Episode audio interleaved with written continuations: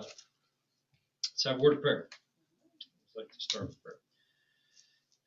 Father, thank you for um, this gospel message. Uh, thank you for your your living and abiding word. And even if our government officials, which in some cases I believe they are, are overstepping their authority and exercising power power where they shouldn't be, we thank you that your word lasts forever. And there's no power on earth, like we just sang a minute ago, no power in earth, under the earth, or in heaven that can separate us from the love of God. You have uh, established a salvation for us that is secure in your justice, it's secure in your promises, in your very character, the root of who you are, and secure in your love. And we thank you for that. We have a we are receiving an inheritance that cannot be shaken, cannot fade, it cannot be destroyed uh, or taken away. And we are also preserved for that inheritance. This is truly amazing, and we thank you for it. It's all of you. Pray that you would open our minds and hearts to receive what you have to say to us the next few minutes here John and, and also this morning as well as uh, and this evening as Larry prayed that you bless this entire day as we fellowship together, we sing praises to you, and as we open your, your word. In Jesus' name. What's the one thing that you hear Larry say in his prayers? Just about everything he prays. Thank you for giving us this. He sings a lot. now that I wasn't expecting. By the way, if we see anybody try to join, uh, somebody jump up and let them know. Okay. Thank you. Um, yes, and I heard that yesterday too in the, in the marriage, uh, uh, the, the prayer at the end, and and uh, I appreciate that very much. God has uh, given us so much forgiveness of sins, but also the other side of that is His righteousness too. Right? Right? That's that's just as important. They're both important. The two halves of the gospel um, message. Um, however, is that enough to believe in order to receive the forgiveness of sin? Is it enough to believe? We're It's believing enough to know that and say that you believe it. First John one nine says you have to confess. I mean, you have to confess, you have to agree, you have to realize that what you've done is wrong. Um, and confess your sins. He's then he is faithful and just to forgive your sins. Um, I remember Dennis Bailey talking about that. He said it's the confession, confessing your sin, admitting it, uh, realizing it, um, because not he's not going to change. Not you're not going to change your heart, even in that salvation part. You know, uh, if you you don't realize what you've done is wrong. um, he doesn't just arbitrarily come and save you. Yeah, you don't you don't save a person who's swimming. You know, person that's out there hanging out in the water, treading the water. You don't run out there and save them because they're not sinking. They got to realize they're sinking first. Ask for help. So, Also, you have to think makes about sense. the other side of the story. To be forgiven, somebody has to do something to, to, there's a, there's a price to pay. Okay? And we could have, the gospel story could have been that God, God forgives sins, you know, he sent his son to pay the atonement, to pay the price. Something, when he, when, when something is, is sacrificed or something's taken away from something or something is, is, um, you know, when, when you do wrong, you should be punished. So we're not necessarily punished. We're on the other scheme of it. We get a free gift, but we have to accept that and know that in our hearts that Jesus left the Father, came down, and his job and his main purpose was not only to testify to the world, but the main purpose was to die. To die. What did he die for? He died for all sin all sin. So when we have that in our mind, it makes it, it, it makes it cut to the quick oh my gosh, he died because I just did this. Or I just did this. I really need to repent of that. Sometimes we go back and do that sin again.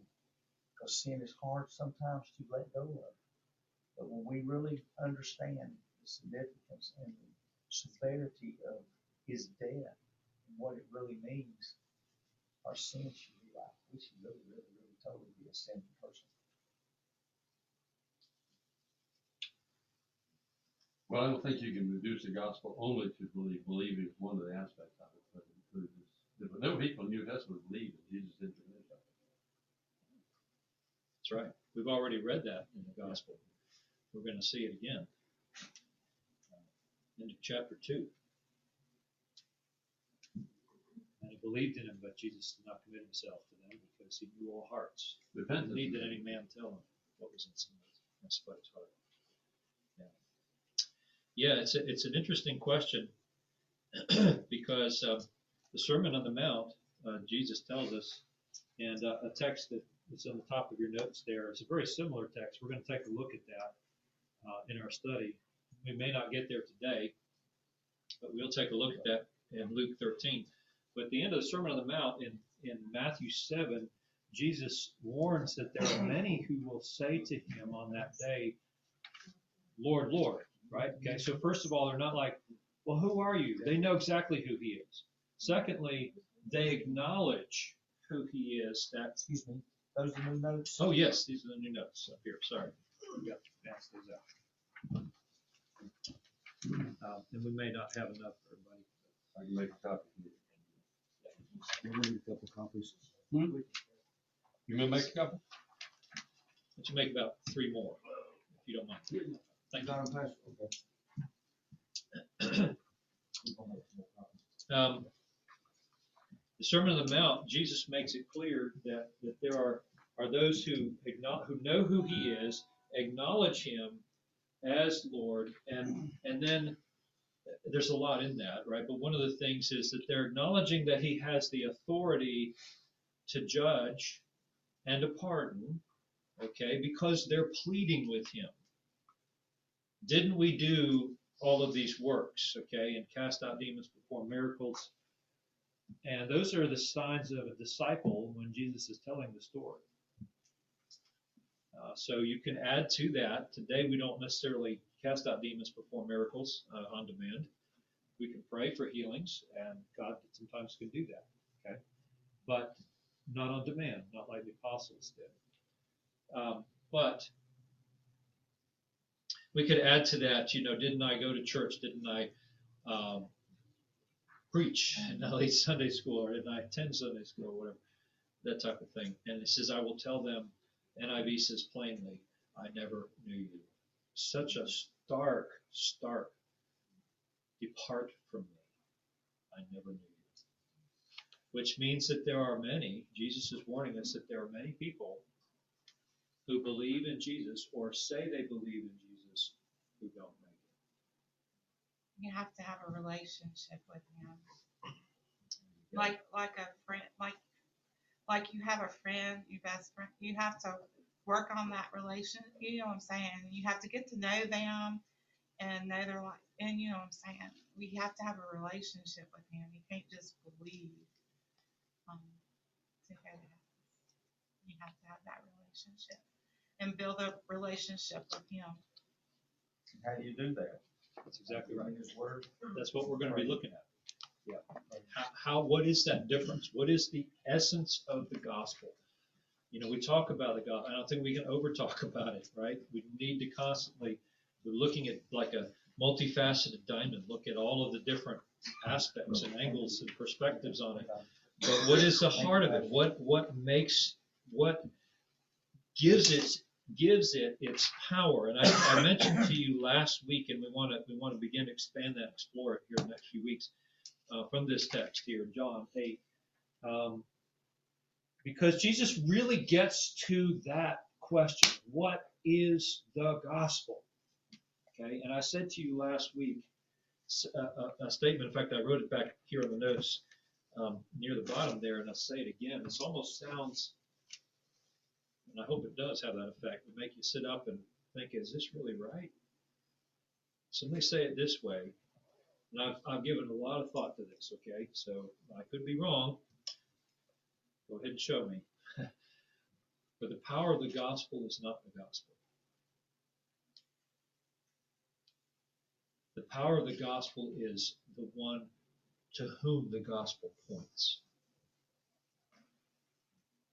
He's the power. He's the authority. He's the reality. That's not the message itself. The black and white pages. Because as Jesus is talking to these guys here that he's wrestling with in this chapter, it's the same guys that he wrestled with in chapter 5 who were the experts in the scriptures. They knew their Old Testament better than you do. Guarantee you they did. Okay? They made a living from that. And he tells them back in chapter 5 some of the most profound verses, I think, in the whole gospel, which we will look at, okay, um, again, not today. That you search the scriptures because you think in them you have eternal life.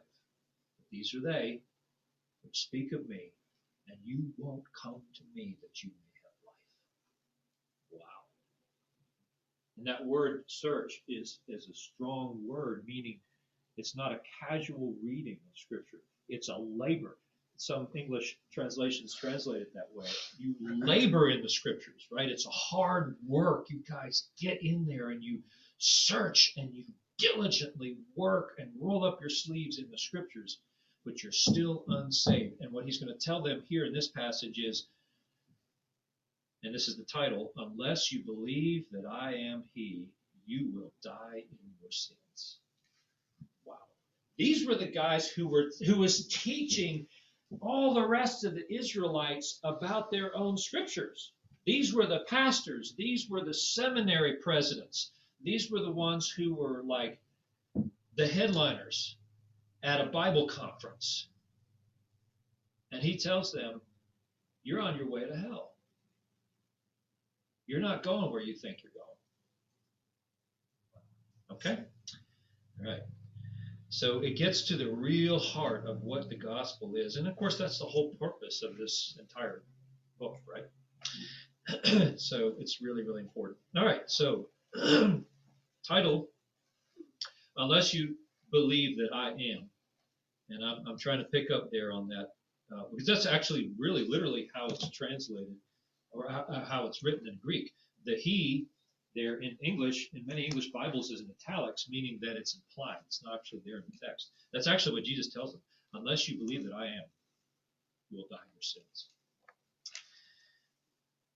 All right, let's read this. Okay, and we'll we'll come back around to that Luke uh, passage there, but there's a clip from it up there at the top. Let's start there. Uh, Luke 13. Uh, somebody just go ahead and read that that little clip right on top of your notes there from Luke 13. In that place there will be weeping and gnashing of teeth when you see Abraham and Isaac and Jacob and all the prophets in the kingdom of God, but you yourselves cast out. And people will come from the east and west and from the north and the south and recline at the table in the kingdom of God. And behold, some who are last will be first, and some who are first will be last. Sobering words. Where I'm going, you cannot come. Have you ever experienced that lonely feeling when you watch someone leave for a destination that you desire to go to also, but cannot accompany them on their trip? Uh, we're just talking to uh, just talking to Debbie this morning at the break here um, about Matt and, and Kelly, right? And now Larry and Debbie have already been to Arizona. They're asking me, and and and we're we're actually just it's not connected to any of these these other trips, you know, whatever. We Sabrina has wanted to get out there to the Grand Canyon. I have too for a while. Dory says she doesn't care. You know, she loves travel, but that's not on her list. But she's she'll go, of course. yeah, yeah. She'll probably enjoy it more than she thinks. Yeah, I, I think so too, because you know, like you say, you know, postcards don't do it justice, right? So anyway, so we know that. So we're we're planning, and and uh, we were just talking, and and uh, well, Matt and Kelly, uh, I guess their plane hasn't even left yet, right? They're already Eleven. Eleven.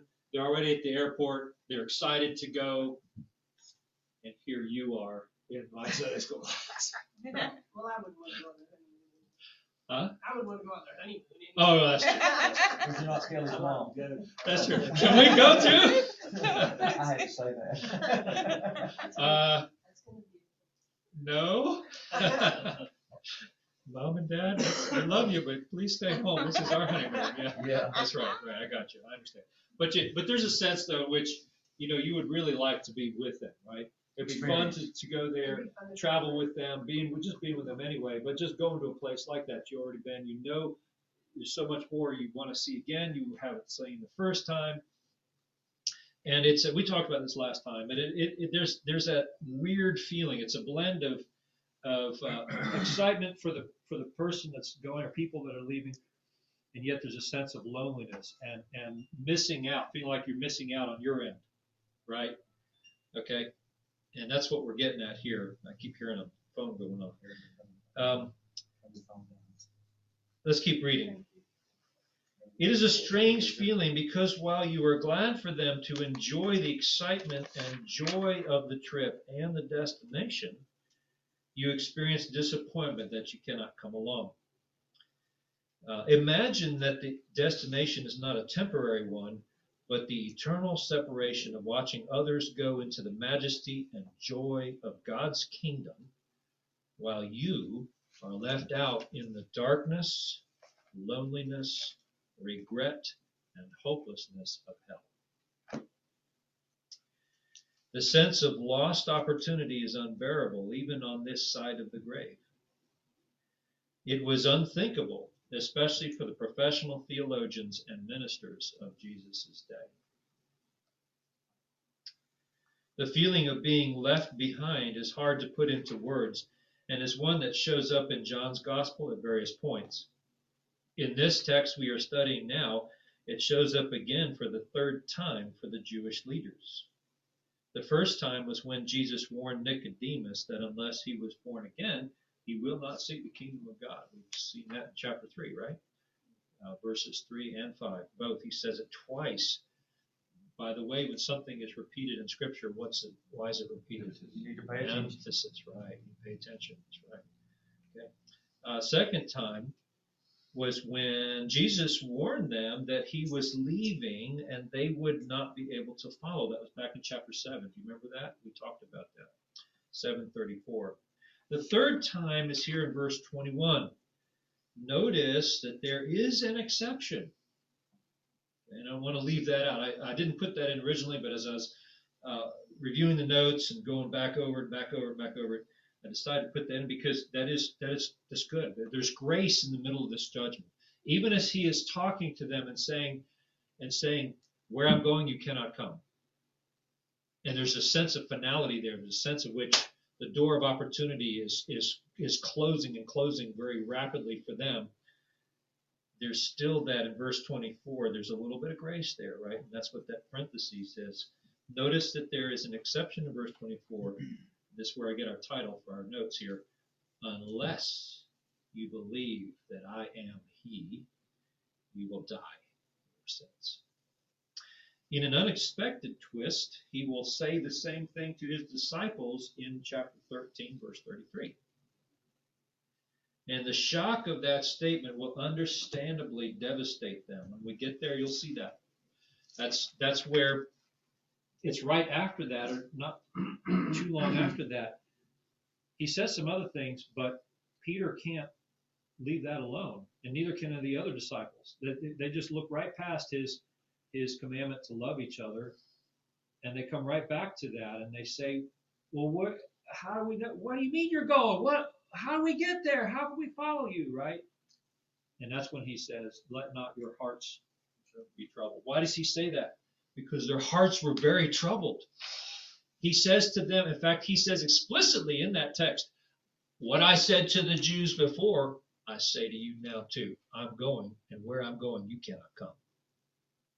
Can you imagine that? It's one thing for the disciples to hear him say that to the religious leaders that they know are in opposition to him, right? It's another thing in the intimacy of the upper room when they're celebrating the Passover together and they've been with him all of these years and they love him, you know, they don't understand him completely, but they, they love him, right? And, and they're, they're sold, they've, bought- they've sold lock, stock, and barrel and they've bought into this thing. And he says, I'm getting ready to go, and where I'm going, you cannot go. As I, just like I told them, I say to you. But I think his tone was different. Wow. You see what I'm saying? But the thing is, is they probably didn't catch the tone. They just heard the words. They heard the words. That's right. That's right. And they are devastated. They're devastated. We'll see that when we get there, okay? But I, I wanted to reference it now, sort of give you a little preview, because what I'm trying to show you here is is how this this message shows up at various points in John. And it's this, it's not just words, right? There's a real emotion here. There's that emotion of feeling left out. Of, of, of watching somebody else participate in something that you yearn for and you can't have. Okay?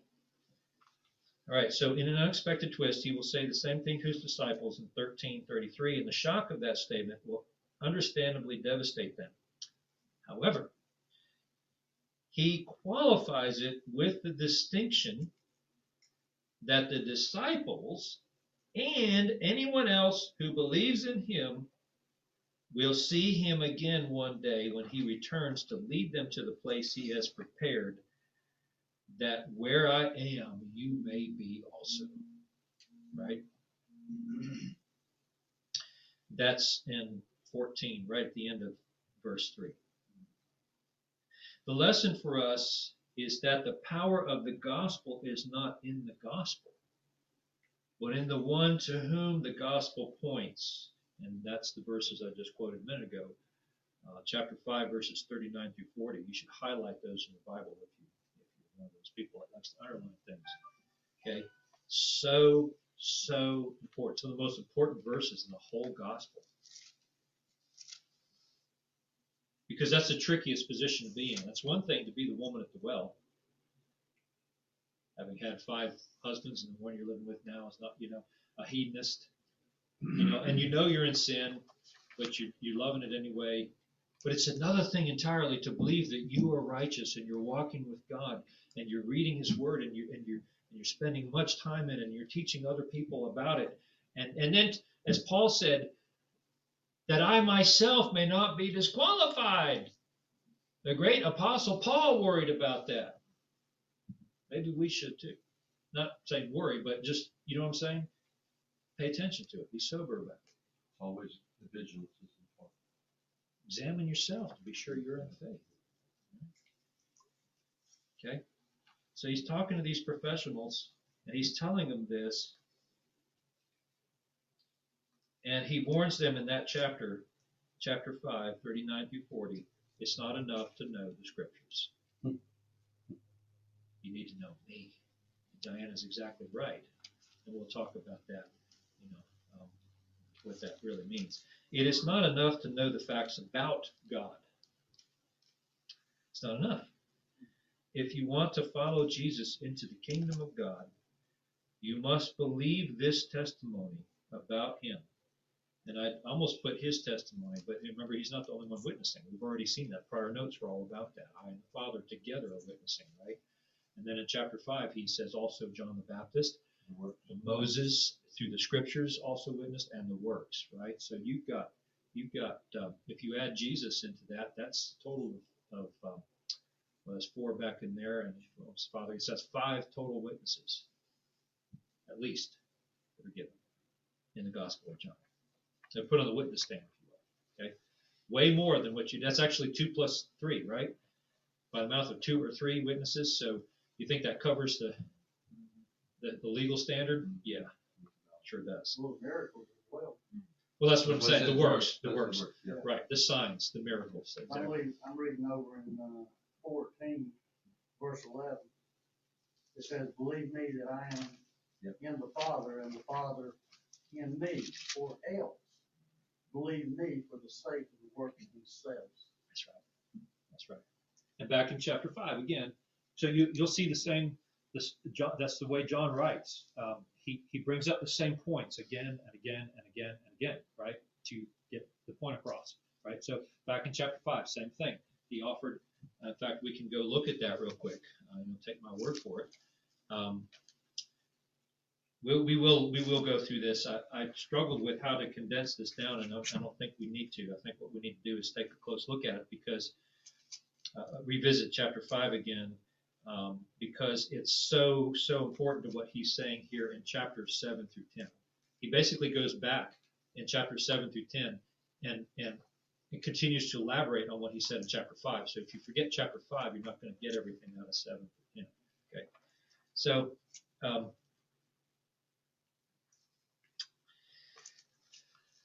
let's see.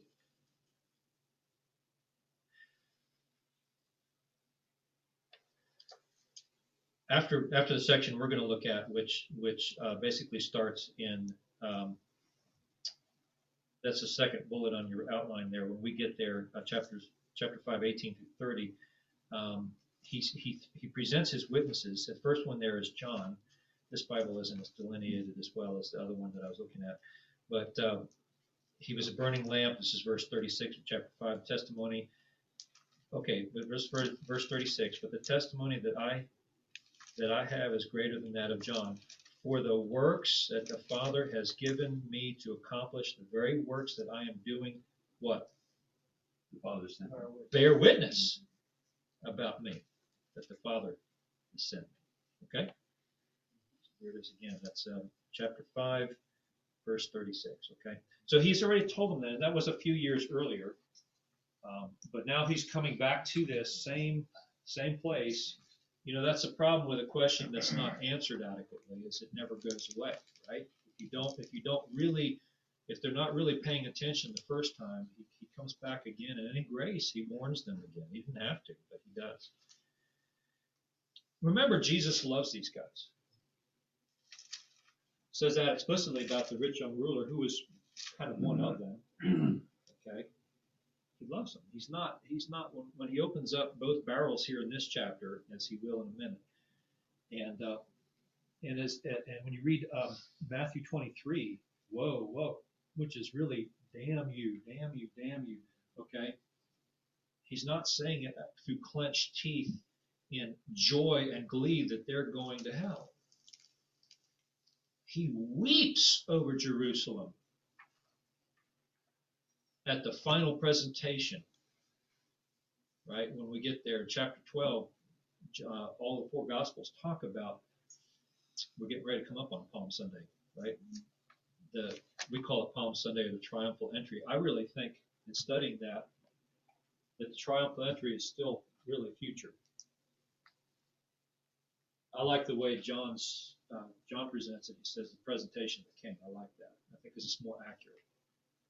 Anyway, the triumphal entry, and then and then the other gospel. John doesn't say this, but the other gospels say that he weeps, "Oh Jerusalem, Jerusalem!" Right? How often I would have gathered you as a hen gathers chicks, but you would not. Therefore, your house is left to you desolate. And he gives that sad, sad prediction about their about their 40 years later, they were totally devastated in 70 AD. Not just the temple, but to the point where um, it says that uh, uh, I think it's Josephus or one of the ancient writers said that there were so many crosses surrounding Jerusalem that had Jews nailed on them, dying in great agony, that it looked like a forest.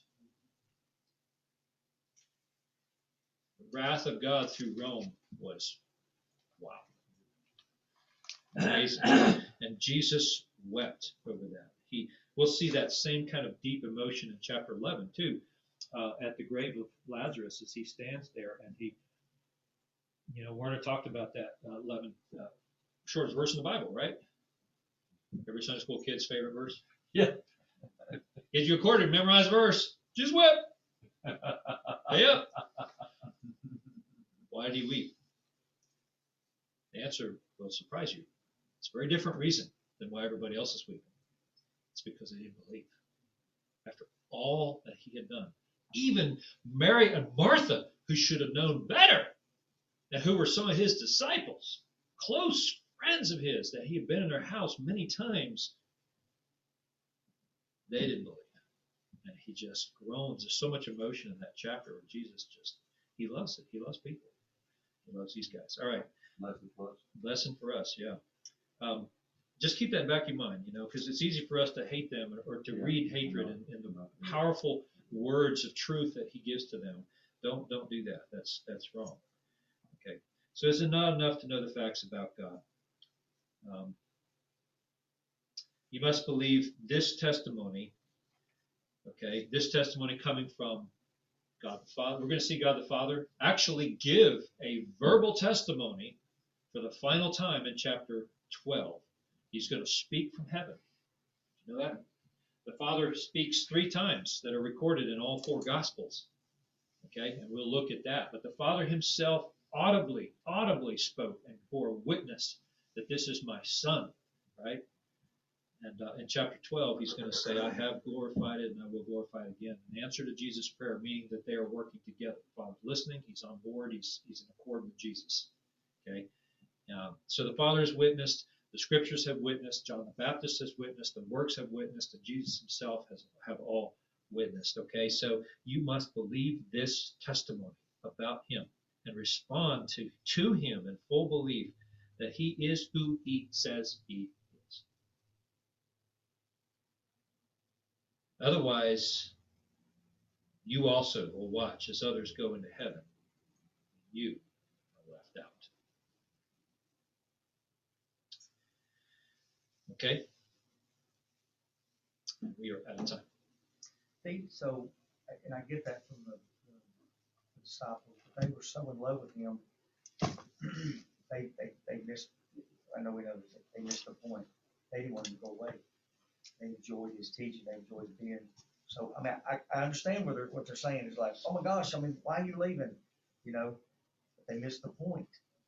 And so it wasn't until after his resurrection, or or after his death and and resurrection, that the Holy Spirit actually opened their eyes. So I get it from him. I mean, I know we're not downplaying him at all, but, I mean, how would we act if he was here with us today? You know what I'm saying? We have, lucky for us, we have the end of the book. We have the end of the story. We know how everything plays out. We've heard the stories before. But they were so involved and so much in love with him, they didn't want to let him go. Just like what you're talking about, letting somebody go on a trip, well, they, they didn't want to let him go. And, and so, you know, we kind of go, can't you see what he's trying to tell you? No. I mean, they just, their eyes, their spiritual eyes were just not open yet. They weren't mature enough. They didn't know enough. yet. They were still babes. And, Paul uh, calls it the mystery. And I, and I feel for them. I mean, I'm, I'm sure that they, it doesn't say, but I'm sure that they emotionally wept, my gosh, you know, the thought of him leaving them, you know, especially Peter, who on top of that denied him when he said he wouldn't. Right? He swore. Now all these, all these, he's pointing at other disciples. but you, there again, back on Peter's shoes. A couple of weeks it took till Jesus Yeah, that's I'm Restored saying.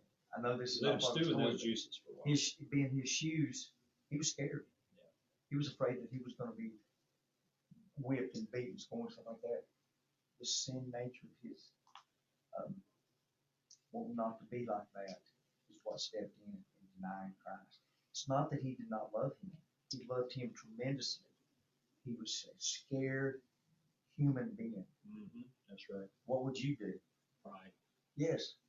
And you know, it's, it's, we look at that story and go, oh my gosh, he died. Watch, watch it. See, what's amazing is, is Jesus had just told him, you know,